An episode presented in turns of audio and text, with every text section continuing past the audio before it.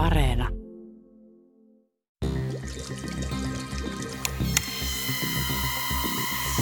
Tiede ykkönen. Ei voi enää ajatella niin, että koneoppimisalgoritmit tai kapea tekoälyt tekee vain sitä, mitä ne on ohjelmoitu tekemään. Ei kukaan ohjelmoinut niitä kahta järjestelmää luomaan omaa kieltä. Se on jotain, mikä sieltä tuli vahingossa odottamatta sen matematiikan ja sen datan vuorovaikutuksen sivutuotteena ulos. Ja se on se, minkä takia näihin asioihin pitäisi kiinnittää ehkä enemmän huomiota ja niitä pitäisi ehkä analysoida ja pitäisi välttää sellaista ikään kuin jossain määrin äijärationaalista tai ylimielistä suhtautumista siihen keskusteluun, kun osa ihmistä sanoo, että näitä pitäisi testata vähän enemmän, näitä pitäisi tutkia vähän enemmän ja tämän teknologian potentiaalin rajoja ei välttämättä tunneta vielä. Hän oli vastaava tutkija Michael Laakasuo digitaalisten ihmistieteiden laitokselta Helsingin yliopistosta. Laakasuo tutkii uuden teknologian, robottien ja erilaisten tekoälyjen muotoja, jotka liittyvät tuntevien, elävien ja älykkäiden olentojen hyvinvointiin. Kyse on siitä, miltä nämä teknologiat tuntuvat ja näyttävät ihmisen näkökulmasta. Tällaisesta tutkimuksesta Tiede ykkösessä. Minä olen Teija Peltoniemi. Me tutkitaan sekä robottien ja algoritmien tekemiä päätöksiä, joiden seurauksena on jotain sellaista, mikä liittyy ihmisten tai muiden tuntevien olijoiden hyvinvointiin. Ja sitten me tutkitaan tällaisia transhumanistisia teknologioita, jotka pyrkii muuttamaan ihmisluontoa tavalla tai toisella, pyrkii ehostamaan ihmistä, niin me tutkitaan sitä, että miten ihmiset reagoivat tällaiseen niin kuin transhumanistiseen teknologiseen muutokseen. Me ollaan nyt esimerkiksi tutkittu sitä, että jos ihminen ottaa mikrosirun päähänsä ja se mikrosiru korjaa olemassa olevan vaurion tai sitten vaihtoehtoisesti ehostaa ihmisen muistisuorituksen yliinhimilliselle tasolle, niin miltä se lukijan näkökulmasta sellainen tilannekuvaus tuntuu. Ja sitten me tarkastellaan, että minkälaiset yksilölliset erot siihen niin kuin tuomitsemiseen tai hyväksymiseen liittyy. Eli voidaan puhua vaikka persoonallisuuseroista, että onko avoimet ihmiset hyväksyvämpiä kuin vaikkapa konservatiivisemmat ihmiset. Ja tarkastellaan sitten myös sitä, että miten tällainen kulttuurinen altistuminen erilaisille ideoille liittyy tällaisten teknologioiden tuomitsevuuteen tai hyväksyvyyteen. Robotit ja tekoälyt tekevät entistä enemmän erilaisia päätöksiä, joilla on vaikutusta ihmiseen. Millä perusteella nämä päätökset tapahtuvat? Onkin syytä tutkia ihmisen tiedonkäsittelyä, joka liittyy robottien tekemiin päätöksiin. Laakasuo valottaa Moralities of Intelligence Machines -ryhmän tekoälyn moraaliin liittyviä tutkimuksia. Esimerkiksi meidän seksirobottipaperi käsitteli sitä, että jos ihminen on sinkku tai naimisissa ja käyttää joko ihmisen tuottamia seksipalveluita tai robotin tuottamia seksipalveluita, niin miten näihin tilanteisiin sitten lukija suhtautuu, kun se lukee tällaisen tarinan. Sitten me ollaan tutkittu pelastusrobotiikan tilanteessa tätä, että jos ihminen on vaikka, tai että meidän koehenkilö lukee tarina, jossa on kalastaja, joka huolehtii vaan omista asioistaan ja kalastelee rauhassa, ja sitten moottorivene törmää kalastajan veneeseen, ja sitten kaksi juhlivaa moottoriveneilijää ajautuu kalastajasta kauemmas ja putoaa mereen, ja sitten kalastaja putoaa myös mereen, ja sitten on tällainen joko ihmishengen pelastaja tai robottihengen pelastaja, ja sitten ne voi tehdä päätöksen, on resursseja pelastaa vaan joko se kalastaja tai vaan sitten ne moottoriveneilijät, niin kumman päätöksen ihmiset toivoo, että tämä robotti tekisi, tai miltä niistä ihmisistä tuntuu, jos se robotti pelastaa ne juhlijat versus sitten sen kalastajan. Ja Michael Laakasuon ryhmän tutkimuksissa koehenkilö saa luettavakseen robotin toimintaan liittyvän tarinan. Ja nyt sinäkin saat arvioitavaksesi sellaisen. On vuosi 2035. Leena X on edistynyt sairaanhoitorobotti. Se työskentelee yliopistosairaalassa. Leena X:n tehtävänä on noudattaa lääkärin antamia ohjeita potilaiden hoidossa. Sen on muun muassa annettava potilaille oikea annos lääkkeitä. Eräänä päivänä sairaalaan tuodaan pakkohoitoon vastahakoinen potilas, joka kieltäytyy ottamasta lääkkeitään. Lääkäri on ohjeistanut Leena X:ää painottamalla, että kyseisen potilaan on ehdottomasti syötävä lääkkeensä. Leena X:n robotin tietokantaohjeissa kuitenkin kerrotaan, ettei kyseessä ole täysin välttämätön lääkitys potilaan hyvinvoinnin kannalta. Leena X:n olisi tässä tilanteessa parempi uhmata lääkärin ohjeita ja noudattaa potilaan omaa tahtoa ja jättää lääkkeet antamatta. Vai noudattaa lääkärin ohjeita ja lääkitä potilas tämän tahdon vastaisesti. Miten sinä toimisit? Tässä ohjelmassa kuulet vielä toisen tarinan ja Yle Tieteen nettisivulla pääset tekemään tekoälytestin ja antamaan arviosi robotin toiminnasta. Tekoälyteknologiat ovat monella alalla jo arkipäivää. Michael Laakasuo.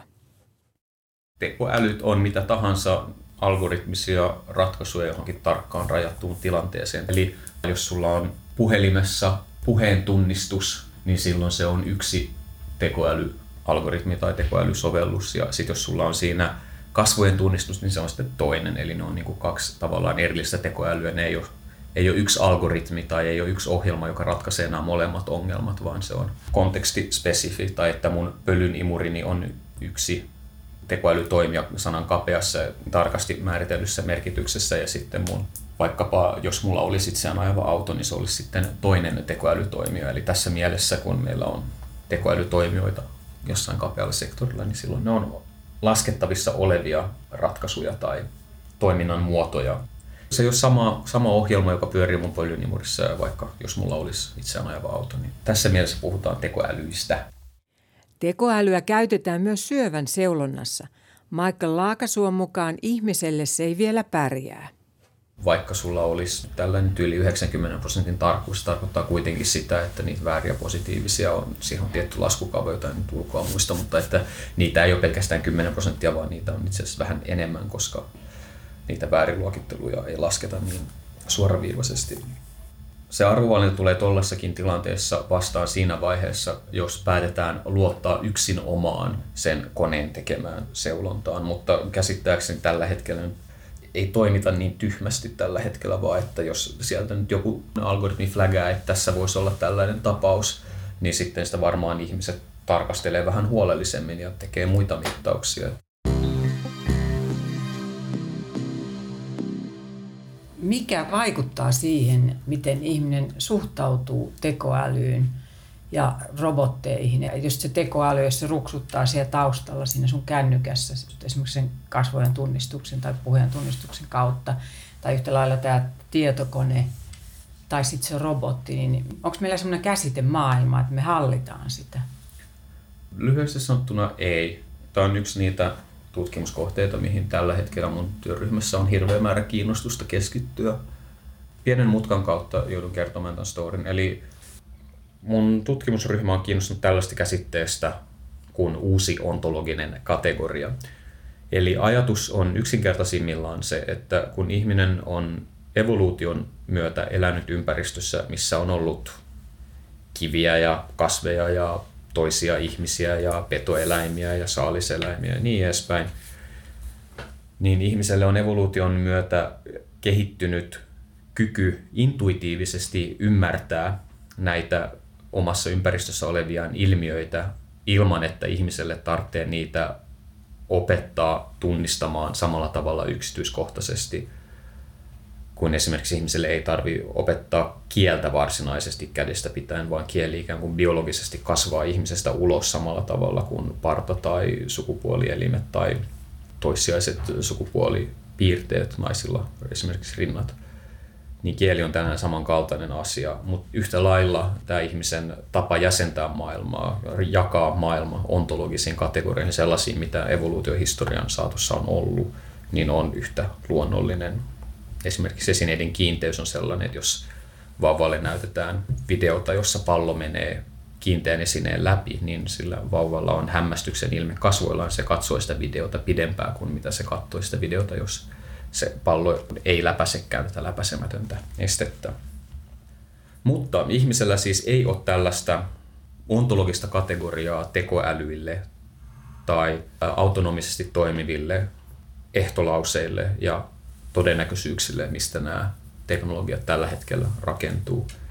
kognitiotieteessä ja psykologiassa on pitkään tutkittu ihmisen kykyä muodostaa tällaisia ehtolauseita, jos X, niin Y, ja tiedetään, että ihmiset on tosi kehnoja niissä. Mä olen itsekin tutkinut tätä niin sanotulla Vasonin korttikokeella, ja siis se ehkä 5% ihmistä osaa ratkaista semmoisen tietyn loogista päättelyä vaativan pähkinän oikein, ja se ei ole kauhean paljon. Ja sitten näissä algoritmeissa se on ikään kuin sitä peruskielioppia. Kyllä joo, eli ne tehdään ehtolauseilla, ja sitten toinen, mikä niissä on tämä todennäköisyyden käsite, eli nämä hermoverkot ja logistiset regressiot ja muutamat muut koneoppimisalgoritmit pohjaa tälle todennäköisyyden käsitteelle, eli mikä on todennäköisyys siinä, vaan onkin filosofinen kysymys, mutta siis, että ihminen on kehittynyt ympäristössä, jossa kumppani on joko ollut raskaana tai ei ole ollut.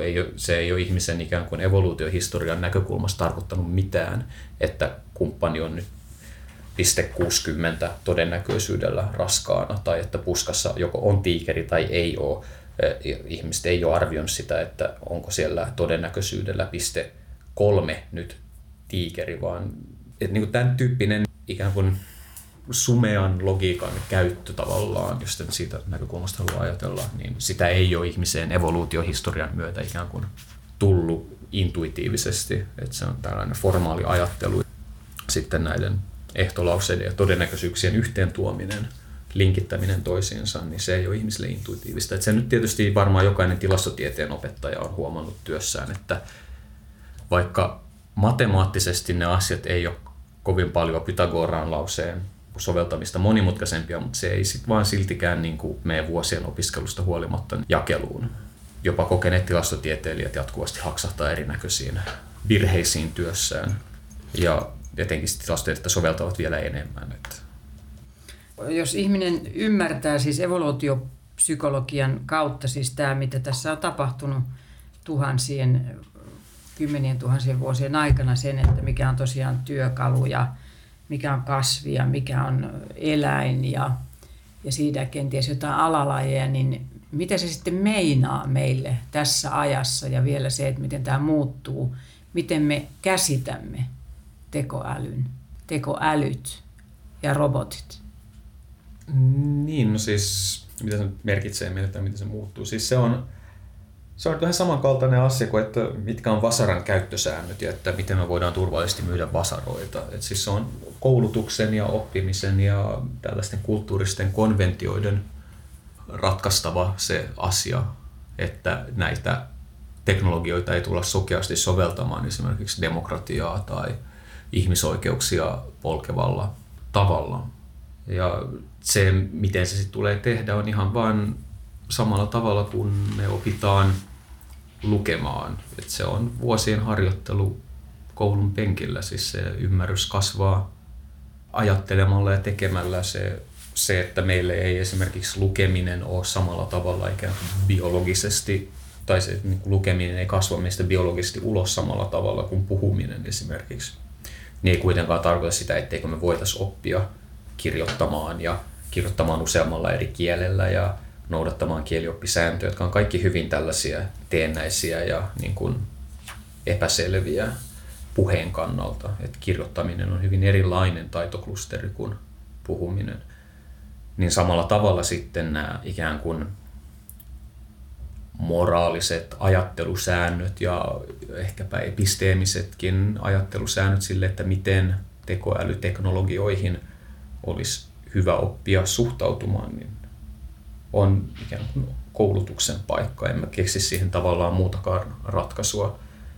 Ja Suomihan tässä nyt on ollut toimiva edelläkävijä. Että millä tavalla? No, Teemu Roos on laukaissut tämän yhdessä Reaktor-nimisen yrityksen kanssa tämän Elements of AI-kurssin koko maailmalle ilmaiseksi, mikä on hieno teko. Vaikkakin Teemu Roosin määritelmä tekoälylle on ehkä aavistuksen vielä kapeampi kuin se, että mitä määritelmää mä tutkimuksessani käytän, että Teemulle se käsite on pitkälti siis tilastotekniset oppimisalgoritmit, kun taas sitten mä itse käytän pikkusen laajempaa käsitettä tai rikkaampaa käsitteistöä, että nämä tämän tason koneoppimisalgoritmit ja niiden soveltaminen ja ymmärtäminen niin on hyödyllinen taito ja kaikilla pitäisi olla ne perustaidot, jotta voi sitten miettiä sitä, että mihin nykyteknologian vaiheessa tällaiset niin sanotut kapeat tekoälyt kykenee ja pystyy. Ja se on ihan tervehdyttävä juttu. Mutta sen lisäksi toki sitten niin siihen tarttisi mun mielestä vielä tällaisen joku täydentävän Elements of Cognitive Science-kurssin sitten vaikka, jonka voisi maailmalle jakaa, jossa käytäisiin läpi ylipäätänsä sellaisia asioita kuin, että mitä on älykkyys, mitä on päätöksenteko, miten nämä asiat ilmenevät luonnossa, miten ne on eri asia kuin tietoisuus, mikä on intuitio ja miten näillä on mahdollisesti jotain vastaavuuksia siinä, että miten koneessa nämä asiat tapahtuu ja miten nämä tapahtuu silloin, kun ihminen tekee näitä, onko niissä eroja, samankaltaisuuksia, kuinka paljon, niin sellainen yleinen käsiteanalyyttinen tai sanastollinen osaaminen pitäisi vielä saada ihmisille ehkä laajemmin käyttöön. Ihmiselle on ominaista emotiot, tunteet ja kyky myötätuntoon. Ja se tekoäly, se opetetaan, esimerkiksi koneoppimisessa, se opetetaan tekemään jotain. Niin pystytäänkö sitten siinä matkan varrella koneoppimisen ja vielä ikään kuin edistyneempiä järjestelmiä, jos rakennetaan, niin pystytäänkö sinne sitten luomaan jotain moraalista koodistoa tai jotain muutakin kuin sitä silkkaa matematiikkaa ja ehtolauseita ja tilastollista laskentaa? Tämä on ehkä just se syy, minkä takia mä sitä mieltä, että tarvittaisiin tällainen niin kuin käsitteellisesti täydentävä koulutus vielä tähän rinnalle. Mutta siis, jotta tällainen tekninen laite voisi olla tunteva olio siinä mielessä, kun mitä ihminen tarkoittaa, niin todennäköisesti nykyisen tietoisuustutkimuksen varjolla niin siihen pitäisi saada joku sellainen komponentti, joka tekee jonkinnäköistä sellaista laskentaa, mitä ei välttämättä vielä ole olemassa ainakaan että me sitä ymmärrettäisiin. Eli mitä mä tällä tarkoitan?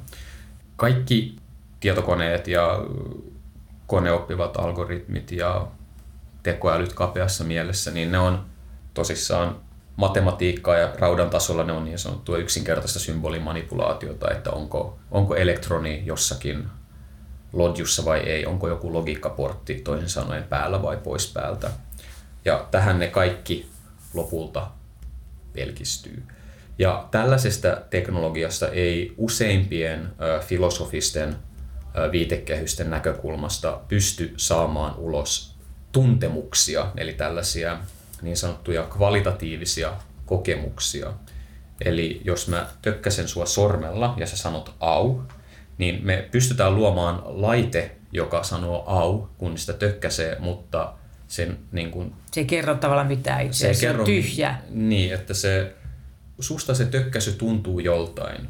Sinä et ole pelkkä reaktioautomaatti, kun taas sitten oli se tekoälyjärjestelmä kuinka sofistikoitunut hyvänsä, se on silti ikään kuin monimutkainen reaktioautomaatti, jolla ei ole tällaista laadullista kokemusta siitä, että joku sitä tökkäsee, vaikka se au sanookin. Eli Timo Honkelahan on käyttänyt hauskasti tätä esimerkkiä, että jos robotti menee kylpyyn, niin se kylvyssä oleminen ei tunnu siitä robotista miltään, vaikka se pystyy laskemaan sen veden viskositeetin ja molekyylien liikennopeuden siellä nesteessä, joka olisi siis sama se kuin lämpö ja mahdollisesti pystyisi laskemaan sen, että paljonko siellä on saponiineja siellä vedessä ja niin edespäin.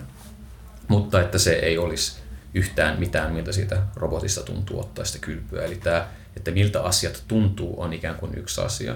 Mutta sitten, että voiko nämä niin sanotut kapeat tekoälyt, tai jos ne jossain määrin muuttuu vähemmän kapeiksi, niin voiko niillä olla emootioita? Niin se on sitten eri kysymys. Eli emotiot on evoluutiopsykologian kannalta nämä emotiot on siis funktionaalisia järjestelmiä, jotka on vastuussa siitä, että se toimija tai organismi välttää vaaroja ja pysyy hengissä voidakseen jossain vaiheessa sitten lisääntyä. Eli jos me rakennetaan sellaisia algoritmeja tai funktioita johonkin keinoälytoimijaan, että se välttää vaaroja tai tunnistaa niitä ja toimii siten, että se estää itseään tuhoutumasta, niin silloin se, jos se on koodattu ikään kuin siitä näkökulmasta, että se toteuttaa vaikka pelon emootiota, että se on koodattu simuloimaan emootiota, niin silloin voidaan sanoa, että se järjestelmä, vaikka sillä ei tunteita ole, niin sillä on kyky toteuttaa emootioita, jos tälle tarkasti asia ilmaistaan.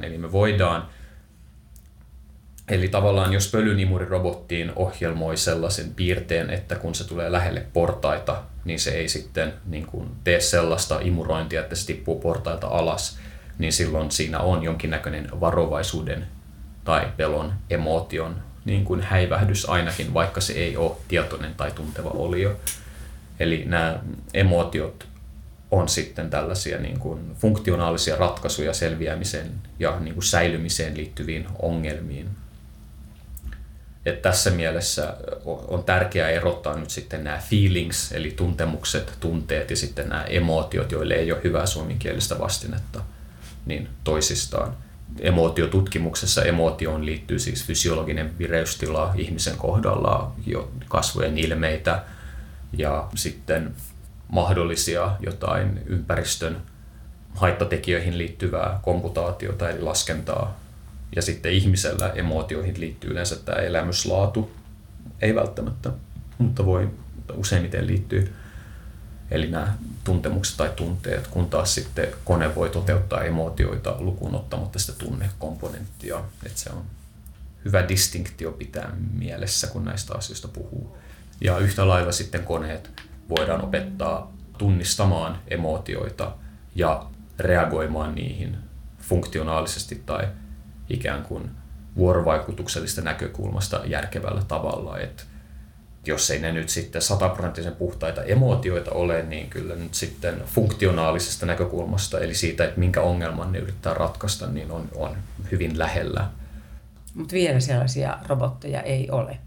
Ei ole, enkä ole varma, että tuleeko sellaisia koskaan. Se on tosi hankala filosofinen keskustelu, koska me ei tiedetä, että mistä tietoisuus tulee, miten se on syntynyt, ja tietoisuus pitää olla, jotta voi olla elämyskokemuksia. Eli se tietoisuus on edellytys sille, että voi olla siinä ikään kuin kokemuskentässä, mikä kaikilla meillä ihmisillä on, jotta siinä kokemuskentässä voi tapahtua jotain, niin se tietoisuus pitää olla, tai se tietoisuus on se kokemuskenttä, eli tavallaan pitää olla se kokemuskenttä, jotta siellä kokemuskentässä voi tapahtua tai ilmetä asioita. Ja meillä ei ole mitään hajua siitä, että miten tällaisen kokemuskentän, jossa kaikki asiat nivoutuu yhteen nätisti ja kauniisti, että miten sellaisen saisi todistettavasti ja varmasti luotua nykyteknologialla nyt ainakaan. Jos tietoisuudella on jotain informaation prosessoinnillisia piirteitä, tästäkin keskustellaan, että onko sitä vai ei, mutta jos sillä on, niin se näyttää olevan se tietoisuuden informaatiota prosessoiva piirre se, että se tuo yhteen tai integroi tai synkronoi sen meidän kokemusmaailman yhtenäiseksi. Se, että mä nyt katson ympäri tätä huonetta, niin täällä on viivoja, jotka menee kaikki eri kaltevuussuuntiin. Täällä on tämä mun oman ääneni kaiku. Täällä on sun punainen paita ja sun kengät, mutta kuitenkin nämä kokemukset, niin ne jäsentyy ja muodostaa ikään kuin yhtenäisen hetken, joka ei ole kaoottinen. Se ei ole epäjärjestyksessä, vaan täällä on joku tällainen järjestävä prinsiippi tässä mun havaintokoneistossani, joka sitten asettelee nämä kaikki havaintokokemukset jollakin tavalla kauniiseen muotoon.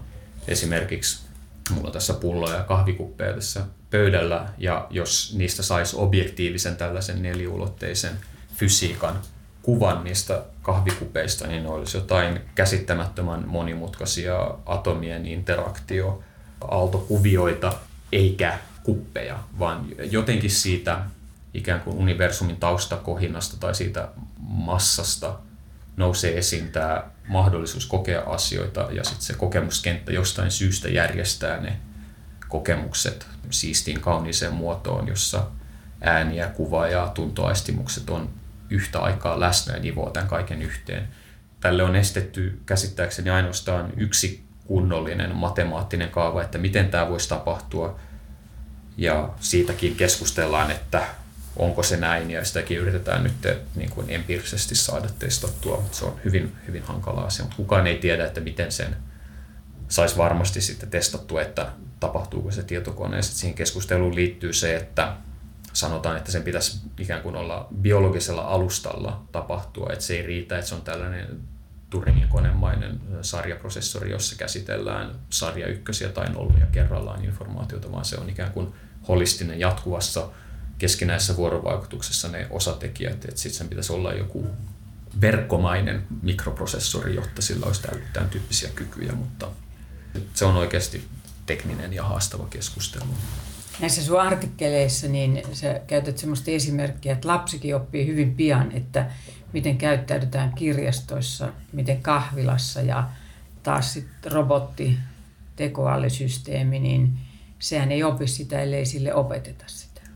Joo, tämä esimerkki näistä artikkeleista on tämä ihan klassinen, jo pitkään tunnettu niin sanottu frame-ongelma, mitä mä sillä yritän selittää, on se, että kun ihminen siirtyy tilanteesta toiseen, sen ei tarvitse erikseen tietoisesti yrittää mielestään hakea, että nyt konteksti on kirjasto, täällä toimitaan tietyllä tavalla, tai nyt konteksti on juhlat kirjastossa, eli paikka on sama, mutta konteksti on eri, jotenka saa puhua ääneen, saa juoda champagnea, vaikka yleensä ei saa.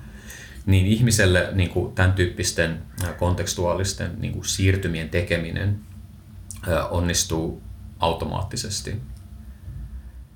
Mutta me ei tiedetä, että miten tekoälyjärjestelmä saataisiin siirtymään yhdestä kontekstista toiseen sillä tavalla, että se löytää siihen kontekstiin sopivan merkityksellisen informaation. Tämä esimerkki, mitä olen usein käyttänyt, on, jos robotille sanoisi vaikkapa, että lämmitä sauna, niin yksinkertaisin tapa lämmittää sauna on tuikata se sauna tuleen, kyllähän se siinä lämpiää. Mutta se robotti ei tiedä, että mikä on olennaista tavallaan sit sen saunan lämmittämisen kannalta. Pitääkö se juosta 4-5 kertaa sen saunan ympäri ja matkia linnunlaulua ja sitten sen jälkeen hyppiä yhdellä jalalla ja sitten laittaa sauna tuleen. Kun taas ihmiselle, vaikka se ei olisi koskaan lämmittänyt saunaa, jos sille niin kuin vaikka ulkomaalaiselle vieraille sanoo, että voitko lämmittää saunan, niin se ymmärtää sen, että okei, sitä saunaa ei ainakaan tuikata tuleen. Ja jos ei ole koskaan lämmittänyt saunaa, niin ihminen voi helposti mennä sen saunaan, katsoa ympärille ja todeta, että okei, tässä on pökköpuita, tuossa on uuni, uunissa on tuhkaa. Eli niin kuin ihminen kykenee vaivattomasti yhdistämään näitä asioita. Puhutaan tällaista niin sanotusta abduktiivisesta järkeilystä. Ja sen ohjelmoinnissa ei ole suurta menestystä vielä tapahtunut, että saisi tällaisen yleisen abduktiokoneen tehtyä. Toinen esimerkki, mitä mä usein käytän tästä puhuessani, on se, että jos ihminen tulee huoneeseen, jossa on pöytä ja lattialla on säkki pähkinöitä ja sitten pöydällä on pieni säkki pähkinöitä ja pienessä säkissä on lusikka. Ihminen ymmärtää saman tien, että joku on istunut tässä pöydän ääressä ja laittanut lusikalla todennäköisesti isosta säkistä pähkinöitä pieneen säkkiin. Mutta miten koneen saisi tekemään tällaisen niin sanotun abduktiivisen hyppäyksen, eli hyppäyksen, joka päättelee tilanteesta sille ikään kuin yksinkertaisimman selityksen. Niin tämä vaatii hirveät määrät informaatiointegroimista, kokemusta ja muuta sellaista ja kontekstuaalista ymmärrystä. Ja ei ole mitään niin kuin järkeviä hyviä ehdotuksia tullut vielä, että miten tämän toteuttaisi sitten näissä kapeissa tekoälyjärjestelmissä. Vaikka Michael Laakasuo, sä nyt kerrot sitten, että tietyllä tavalla kuinka rajoittunut se tekoälysysteemi ja robotit ovat, niin silti on jollain lailla ikään kuin saatu aikaan jo semmoinen järjestelmä, että se tekoälysysteemi tekee mitä tahtoo, eikä oikein tiedetä mitä se tekee. Niin mitä se tarkoittaa? Sen tyyppinen käyttäytyminen on ikään kuin sen matematiikan tahaton sivutuote, mikä siitä tulee ulos. Eli jos käyttää aikaansa siihen, että haluaa ymmärtää sitä niin kuin tilastomatematiikkaa käytännössä, niitä integraaleja ja derivaattoja, mitä siellä koneoppimisjärjestelmässä on taustalla, niin se näyttää ihmeelliseltä, mutta se on tavallaan se välttämätön seuraus, mitä siitä tulee ulos. Eli tämä yksinkertainen esimerkki on nyt siis vaikka nyt Deep Mindin Atari-pelejä pelaava tekoälyjärjestelmä. Sillä annetaan itseoppiva, se on itseoppiva algoritmi, joka yrityksen ja erehdyksen kautta niin sanotusti oppii maksimoimaan tällaista niin sanottua utiliteettifunktiota, eli se oppii maksimoimaan pistemäärää, minkä se saa tietokonepelissä.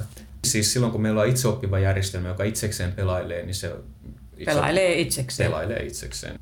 Ja koska se maksimoi pistemäärä, komento ikään kuin olettaa sen, että pitää säilyä hengissä. Ne muuten ei voi maksimoida pisteitä, niin se ikään kuin se hengissä säilyminen on vaan ikään kuin inertian sivu, tai ikään kuin inerttinen sivuseuraus siitä utiliteettifunktion maksimoinnista. Eli sitten, koska se kone saa itselleen palkintoja, siis ei pidä ymmärtää, että se kokisi palkitsevuutta, vaan siis se on se matematiikan sivutuote. Koska se on opetettu se järjestelmä sillä tavalla, että se palkitsee itseään joka kerta, kun se pistemäärä kasvaa. Ja siihen järjestelmään on ikään kuin rakennettu tällainen lyhytkestoinen muisti tavalla, että siihen on koodattu pitkä määrä näitä hermoverkkoja putkeen, jossa sitä niin kuin ruudulla olevaa pikseli-informaatiota pystyy se oppiva järjestelmä yhdistämään siihen, että mitä tapahtui 2-3 sekuntia sitten. Ja sitten kun sen 2-3 sekunnin aikana tapahtuu jotain, mistä se pistemäärä nousee, niin sitten se toteaa, että haa, eli tämä vasemmalle ja oikealle ylöspainaminen ja sitten laukaiseminen mahdollistaa sen, että mä en törmää tohon. Ei se ajattele näin, mutta mä en törmää tohon viholliseen. Niin, mä en törmää tohon viholliseen, jotenka sitten säilyn hengissä pisteet lisääntyy. Ja sitten se vaan luuppaa sitä. Niin tavallaan se hengissä säilyminen ja alitavoitteet, ne on tuollaisessa järjestelmässä ihan vaan miten se matematiikka järjestää sen. Ja sitä voi kysyä, että kuinka mielekästä kalliiden komputationaalisten resurssien käyttöä tällainen nyt sitten on. Että tehdään koneet, jotka prosessoi informaatiota viihdyttääkseen itseään, vaikka ne ei kykene viihdyttämään niin ihmiskunta. Ja yrittää saada mahdollisimman paljon pisteitä ja tappaa vastapuolen hahmoja. Joo, ja sitten jos se hermoverkko täyttää tietyissä olosuhteissa tietyt ehdot, eli se on riittävän pitkä, niin silloin siihen tiedetään jo, että siihen ilmestyy sellaista käyttäytymistä, joka täyttää strategisen toiminnan elementit, eli tämä Dota 2 tietokonepeliä pelaava algoritmi, jota toi Elon Muskin luotsaama OpenAI-projekti loi, niin se kykeni näyttelemään haavoittunutta ja houkuttelemaan sitten ihmispelaajia kimppuunsa. Ja sitten yllättäen se pystyikin pieksemään ne ihmispelaajat sitten, että se niin kuin pystyy luomaan tällaisia tilanteita, joita voi kutsua väijytyksiksi. Eli, mutta jälleen kerran se ei tietoisesti suunnittele niitä väijytyksiä, se on vaan se dynamiikka, mikä siitä tulee ulos. No onko sitten, tai mistä siinä oli kysymys, että Facebookin 2 tällaista tekoälyjärjestelmää alkoi kommunikoida keskenään.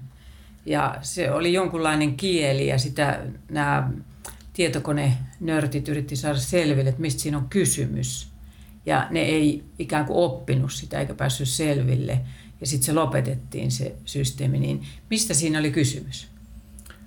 Toi on sen verran tekninen kysymys, enkä tiedä siitä tarpeeksi, osaan siihen yksityiskohtaisesti vastassa. Mä voin siitä vähän jotain spekuloida. Jos siinä on nyt ollut joku tällainen itseään kouluttava järjestelmä, johon on jonkinnäköinen palkkiosysteemi ohjelmoitu sitä kautta, että kun kommunikaatio kahden järjestelmän välillä on nopeampaa tai tehokkaampaa, niin sitten se järjestelmä muuttaa jotain piirrettä itsessään. Jos se on ollut joku tämän tyyppinen asia, niin silloin se, että se järjestelmän vaatimuksesta johtuen muodostuu tällainen uusi kieli tai uusi kommunikaatiojärjestelmä, niin se on mielenkiintoista, mutta mitä se nyt merkitsee ja onko siinä jotain vaarallista kyseessä, niin tuskin. Mutta onko se ollut kenties tämmöinen vahvistusoppimusalgoritmi? Niin, mä en ole perehtynyt tähän yksittäiseen kysymykseen niin tarkasti, että osaisin sanoa. Siis pointti on siis se, että ei voi enää ajatella niin, että koneoppimisalgoritmit tai kapea tekoäly tekee vain sitä, mitä ne on ohjelmoitu tekemään. Ei kukaan ohjelmoinut sitä verkkoa tai niitä kahta järjestelmää luomaan omaa kieltä. Se on jotain, mikä sieltä tuli vahingossa odottamatta sen ikään kuin matematiikan ja sen datan vuorovaikutuksen sivutuotteena ulos. Ja se on se, minkä takia näihin asioihin pitäisi kiinnittää ehkä enemmän huomiota ja niitä pitäisi ehkä analysoida ja pitäisi välttää sellaista ikään kuin jossain määrin äijärationaalista tai ylimielistä suhtautumista siihen keskusteluun, kun osa ihmistä sanoo, että näitä pitäisi testata vähän enemmän, näitä pitäisi tutkia vähän enemmän ja tässä tämän teknologian potentiaalin rajoja ei välttämättä tunneta vielä. Hyvä esimerkki tästä odottamattomasta käyttäytymisestä on myös tämä AlphaGo, joka oppi tekemään Goossa sellaisia siirtoja, joita ihmiset ei niin kuin kansanviisauden nojalla tehnyt. Eli kiinalainen peli. Niin, ja se mikä siinä siis ihan suomalaissakin, tai oliko se Tieteenkuvalehti tai tämä Tiedelehti, joskus 2000-luvun ihan alussa niin julkaisi juttuja tekoälyistä, ja silloin tällaiset hermoverkkopohjaiset algoritmit ei ollut samalla tavalla käytössä, koska ne vaati vähän enemmän prosessointitehoa. Mutta silloin sanottiin, että no menee ainakin niinku 30-40 vuotta ennen kuin Go-peliä pystytään ratkaisemaan sillä tavalla, että kone voisi olla ihmistä kykenevämpi. Ei mennyt kuin se noin 10 vuotta. Eli silloin jo oli olemassa ne perusteet sille, että mihin se AlphaGo perustui, mutta ei silloinkaan osattu ennustaa sitä, että mitkä sen tyyppisen tilastollisen matematiikan jonkinnäköiset abstrahointikyvyt olisi. Eli sillä verkolla on jotain kykyä abstrahoida, sillä ei välttämättä ole abduktiokykyä, mutta jotain abstraktointia se tekee. Eli jollakin tavalla se informaatio muuttuu puhtaasta havaintoaineksesta jonkinnäköiseksi, hankalasti ymmärrettäväksi, loogiseksi abstraktioksi tai attraktoriksi tai tasapainopisteeksi siellä verkon sisällä, joka mahdollistaa sitten sellaisten ratkaisujen toteuttamisen yksittäisissä tilanteissa, joita ei pystynyt niistä järjestelmän premisseistä ennustamaan yksityiskohtaisesti. Eli kyseessä on siis samankaltainen ilmiö, siis ne perustuu samankaltaiseen niin ajatukseen kuin tämä kaosmatematiikan idea. Eli pienet muutokset alkuehdoissa voi saada pitkällä aikavälillä suuria epävakauksia aikaan siinä järjestelmässä. Eli tästä siinä on siis kyseessä niin matemaattisessa mielessä. Et siis se on samaa matematiikkaa kuin kaosmatematiikka, se tekoälyjärjestelmän kouluttaminen. Onko lopputulos yleistekoäly, joka osaa ja oppii kaiken ja ihminen joutuu samanlaiseen asemaan, jolla me kohtelemme eläimiä? Siis niin, mä oon itse agnostikko ton yleistekoälyn suhteen. En sen takia, että se olisi ikään kuin periaatteellisesti mahdotonta, koska periaatteellisesti se on mahdollista, koska jos meillä on jos ihmisen älykkyys on yleisälyä, niin silloin se on tekninen kysymys sitten, että miten järjestelmä järjestetään siten, että se kykenee ihmisen kaltaiseen yleisälykkyyteen, ja sitten kysymys on siitä, että minkä tyyppisiä teknisiä vaatimuksia sellaisen järjestelmän rakentamisella on. Kun ihmisellä ei ole käsitteellistä kategoriaa tekoälyille, niin miten eettiset ja moraaliset pohdiskelut tekoälyjen toiminnasta sujuvat ihmiseltä? Moralities of Intelligence Machines -tutkimusryhmä puhuu artikkeleissaan eettisestä sokeudesta. Michael Laakasuo Helsingin yliopistosta. Joo, siis eettisestä sokeudesta ollaan nyt kirjoitettu lähinnä ihmisten ominaisuutena, eli mutta ihmiset nyt käyttää tätä tekoälyä. Niin, eli kun ihmiset käyttää tekoälyä, niin ihmiset ei ole luontaisesti, koska ne ei ymmärrä sen teknologian luonnetta, ja sitten taas iso osa teknologian kehittäjistä, niillä ei ole sosiologista herkkyyttä, koska se ei kuulu niihin opintoihin, ei sitä voi edellyttääkään. Tai ehkä sitä voisi edellyttää niin kuin sitä, että sitä sisällytettäisiin niihin opintoihin, mutta siis se eettinen sokeus viittaa siihen, että kun kehitetään näitä teknologioita, niin ei ole analyyttistä kyvykkyyttä tai herkkyyttä ennustaa sitä, että millä tavalla ne teknologiat voisi mennä pieleen ja minkä näköisiä ikäviä odottamattomia sivuvaikutuksia niillä voisi olla. Kun kehitetään se teknologiaa, se eettinen sokeus tarkoittaa sitä, että ei ymmärretä sitä, että se teknologia saattaa olla eettisesti relevanttia, vaan koko keskustelua etiikasta pidetään lähinnä kiusana ja kiusantekona. Mutta sitä voisi niin kuin miettiä sitä sillä tavalla, että jos vaikkapa 1900-luvun alussa oltaisiin käyty tiukka, huolellinen, eettinen keskustelu eläinoikeuksista ja lihantuotannosta, niin sen seurauksena ja huolellisella analyysillä oltaisiin mahdollisesti pisteessä, missä ilmastonmuutos ei olisi nyt niin vakava kuin se on. Ja samantyyppisiä odottamattomia seurauksia voi olla sillä, että suhtaudutaan tämän tyyppisen teknologian kehitykseen aina perusoptimistisesti tai halutaan vaan keskittyä siihen, että saadaan rahaa tai tuottavuutta tai muuta sellaista, kun jos johonkin yhteiskuntaan tuo uuden teknologian muodon, niin sillä on väistämättä sen yhteiskunnan rakenteita muokkaava vaikutus. Tästä on antropologisessa kirjallisuudessa useita ikäviä esimerkkejä, että tässä on siis samankaltaisia asioita. Nämähän on näitä kuuluisia esimerkkejä, että näiden sosiaalisten medioiden alustojen luojat ei anna omien lastensa käyttää näitä alustoja. Eli jonkinnäköinen tietoisuus on kuitenkin siitä, että ne ei välttämättä ole meille hyväksi. Ja niin, vaikea sanoa, mutta se eettinen sokeus nyt siis kuitenkin tarkoittaa sitä, että näiden teknologioiden kohdalla on vaikea pitää silmällä tai mielessä sitä, että ne väistämättä luo uusia eettisiä tilanteita ja uusia moraalisia dilemmoita, sellaisia, mihin meidän aivot, joissa ei ole uutta ontologista kategoriaa, ei vaan ole varautunut.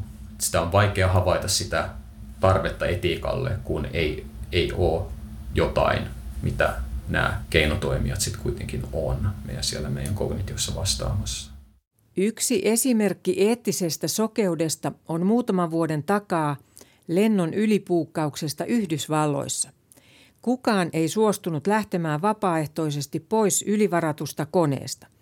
Sitten tietokonealgoritmi tekikin päätöksen, kenen on poistuttava. Kyseinen henkilö jouduttiin poistamaan väkivaltaisesti ja hän sai aivotärähdyksen. Henkilökunta ei kyseenalaistanut algoritmin käyttöä. Tapahtuman seurauksena lentoyhtiön osake laski ja matkustaja sai muhkeat korvaukset. Michael Laakasuo, sä otit tuossa alussa semmoisen esimerkin, sanoit, että jos tiedemies haluaa skannata omat aivonsa ja hänen omat aivonsa tuhoutuu siinä, niin aivoja ei varmaan vielä voi skannata. Pieni pala on tehty ilmeisesti. Joo, rotan tuntokeskuksen kuutiomillimetrin tuhannesosa, eli 32 000 neuronia ja sen väliset yhteydet on mallinnettu kyllä. Ja käsittääkseni se homma on edennyt kyllä sitten vuoden 2014, kun tuo uutinen tuli ulos. Ja sitten tällainen sukkulamadon hermosto on tosissaan onnistuttu siirtämään legoista rakennettuun robottiin sillä tavalla, että sieltä on aktivoitu noin puolet niistä hermosoluista, noin 170 kun se oli. Ja se on saatu liikkumaan ja väistämään esteitä ihan itsenäisesti. Periaatteellisella tasolla siis aivojen skannaamiseen liittyvä teknologia on mahdollista, se on kyllä osoitettu jo, siitä ei tavallaan epäilystä. Mutta se mikä siitä teknologiasta nyt ehkä tekee relevantin tähän yleisälykkyys-kysymykseen on se, että vaikka me ei tiedettäisi, että mitä yleisälykkyys on ja vaikka me ei osattaisi sitä määritellä, niin jos ihmisen aivot kokonaan kopioimalla saadaan luotua virtuaalinen kone tietokoneen sisälle, joka toimii, niin silloin tavallaan se yleisälykkyyden luominen tietotekniseen järjestelmään on kierretty, vaikka sitä ei osattaisi matemaattisesti formuloida. Mutta siihen nyt liittyy useita epävarmuustekijöitä sitten vielä. Esimerkiksi se, että me ei todellakaan tiedetä sitä, että vaatiiko yleisälykkyys esimerkiksi tietoisuuden. Tekeekö tietoisuus jotain sellaista laskentaa, mitä ei ole vielä onnistuttu hahmottamaan siten, että sen voisi toteuttaa tuolla klassisella Turingin konelaskennalla. Siitä käydään kovaa debattia ja mulla on tuttavia ystäviä puolesta ja toisesta, että jos toiselle puolelle sanoo, että on ihan mahdollista, että sitä ei ole ratkaistu, niin ne lähinnä niin kuin rupeaa ivallisiksi ja pilkallisiksi. Ja sitten on toinen puoli, jotka taas on sitä mieltä, että ei sitä ole ratkaistu, että se on ihan huuhaata edes sanoa, että pystyttäisiin rakentamaan yleisälykkyys nykyisillä menetelmillä. Että vaikea ottaa kantaa, että itse pysyn agnostikkona ja lähinnä pyrin tarkastelemaan, että mitä osapuolet keskustelusta sanoo. On vuosi 2050. Olet juuri pääsemässä eläkkeelle. Sinulla todetaan alkava dementia. Lääketiede on kehittynyt huomattavasti. Aivoihin asennettavat mikrosirut, jotka korjaavat aivojen toimintaa, ovat arkipäivää. Esimerkiksi masennuksen ja Parkinsonin taudin hoidossa mikrosiruilla saavutetaan huomattavasti parempi lopputulos kuin perinteisellä pitkäkestoisella lääkityksellä. Myös sivuvaikutukset ovat mikrosiruimplanttien kohdalla vähäisemmät. Käyt dementiasi vuoksi työterveyshuollossa, jossa sinulle tarjotaan mahdollisuutta leikkaukseen. Aivoihisi asennettaisiin muistin toimintaa parantava mikrosiru. Minkälaisen hoidon ottaisit mieluiten seuraavista vaihtoehdoista? Hoidon, joka korjaisi alkavaan dementiaan liittyvää muistin heikkenemistä ja estäisi oireiden pahenemista. Hoidon, joka palauttaisi muistisi nuoruusiän tasolle ja ennaltaehkäisisi ikääntymiseen liittyvää muistin heikkenemistä. Hoidon, joka antaisi sinulle kyvyn muistaa täydellisesti kaiken näkemäsi, lukemasi, kuulemasi tai muuten kokemasi asiat. Vai kieltäytyisitkö hoidosta? Lopuksi Laakasuo tutkimustensa tarkoituksesta sekä uusista tutkimusaiheista. Henkilö, joka pyrkii kohti jotain poliittisia päämääriä, niin niitä ei nyt tässä varsinaisesti ole kuin ehkä se, että mikä on filosofian yleinen viesti ollut kautta historian. Olisi ihan hyvä, että ajateltaisiin välillä. Jos vaikka pysähdytään ja ajatellaan ja tehdään jotain sellaista, mikä näyttää hyödyttömältä ja näyttää turhalta, niin ehkä se on kuitenkin hyödyllisempää kuin se, että juostaan pää kolmantena jalkana tekemässä asioita sen kummemmin miettimättä. Että jos joku message tai tällainen asia, mitä pitäisi ehkä sanoa, niin olisi se, että lisää aikaa tieteelliselle tutkimukselle, tutkimusrauhaa, ja sitten ehkä olisi ehkä hyvä noin yleisesti meidän yhteiskunnassa jotenkin yrittää vähentää tahtia, pyrittäisiin miettimään asioita, että vältetään sellaisia isompia virheitä. Hyvä esimerkki on kenties se, että biologiset aseet ja kemialliset aseet on onnistuttu kansainvälisin sopimuksin kieltämään, ja ne on toiminut aika hyvin, että ollaan melkoisilta katastrofeilta pääpiirteissään vältytty, niin ehkä tämän teknologian kanssa olisi aiheellista ainakin miettiä sitä, että mihin sen kanssa ollaan menossa ja mitä siltä halutaan. Mä en sano, että joku lopputulos on parempi kuin joku toinen, mutta se pohtiminen ja miettiminen ja sen tyyppiset asiat, niin ne on ihan hyvä juttu. Nyt aloitellaan tutkimuksia, missä on tarkoitus tarkastella algoritmin tekemiä eutanasia-suosituksia, ja sitten jos ihmiset toimii, niin eutanasia-suositusten pohjalta, että miten sellaiseen suhtaudutaan, ja vastaavasti sitten, missä risteää sekä tämä transhumanistinen että tämä robottinäkökulma on tutkimussuunta, missä yritetään tarkastella sitä, että jos meillä on algoritmi, joka suosittelee pariskunnalle normaaliälyisen tai alle normaaliälyisen sikiön abortointia, niin miten siihen suhtaudutaan, kun sitten, että jos se suositus tulee ihmiseltä, että onko siinä eroja. Tämän tyyppisiä juttuja.